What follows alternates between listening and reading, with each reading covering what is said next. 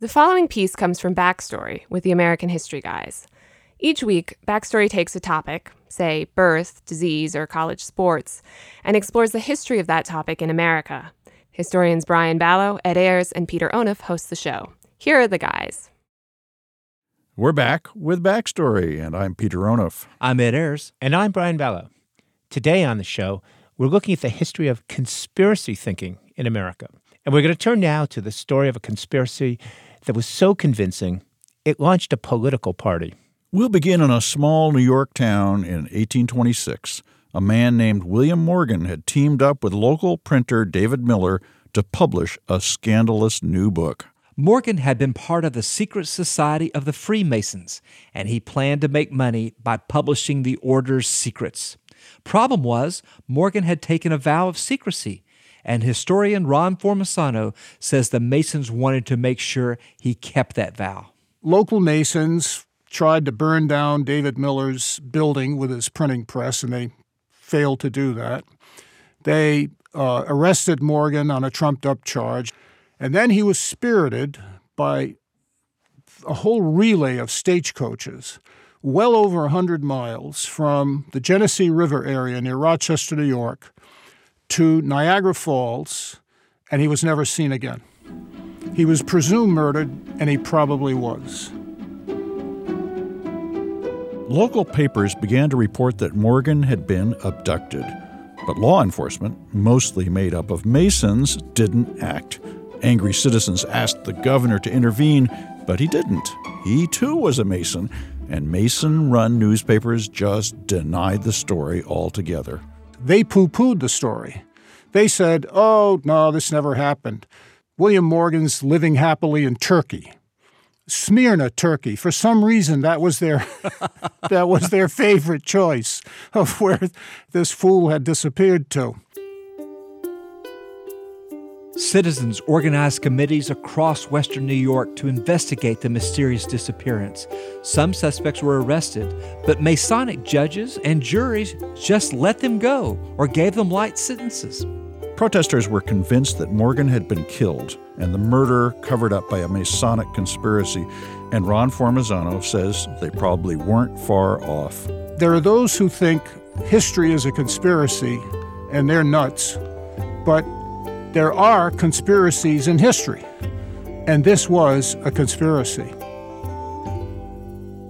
It was a conspiracy that hit a nerve in 1820s America.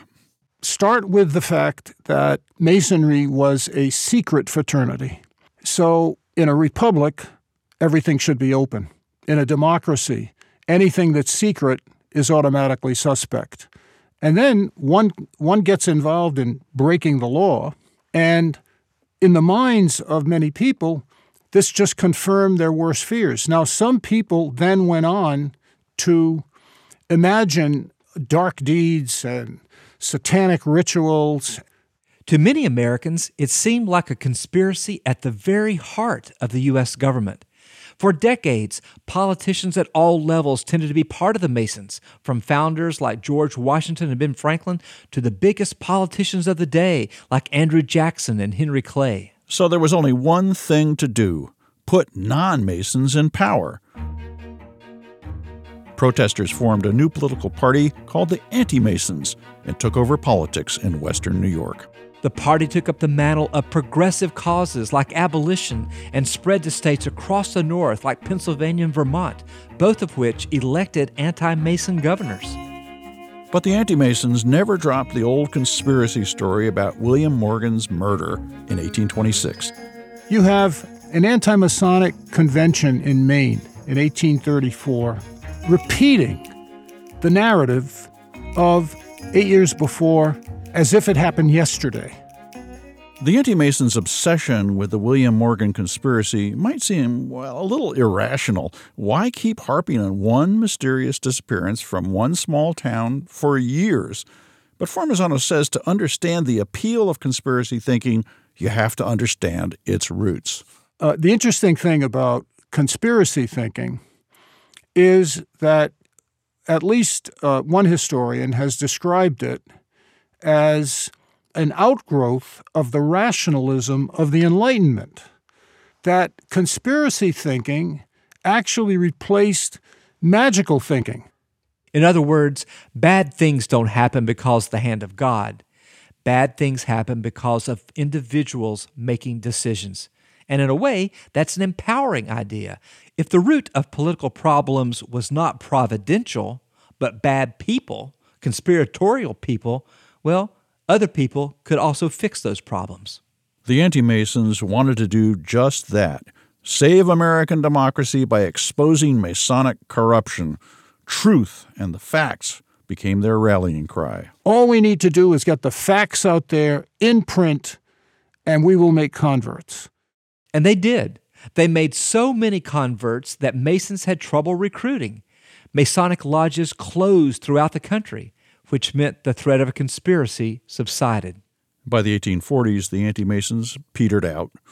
But these great reformers stuck around in other parties, becoming judges, senators, even president. Millard Fillmore got his start as an anti Mason. So did Lincoln's Secretary of State and political confidant, William Seward. So, within a generation, the young men who jumped into politics to root out a conspiracy of insiders became the ultimate insiders.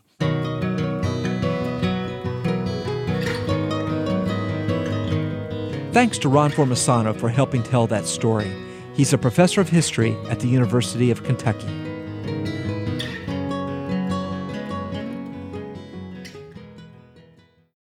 That was a piece from Backstory with the American History Guys.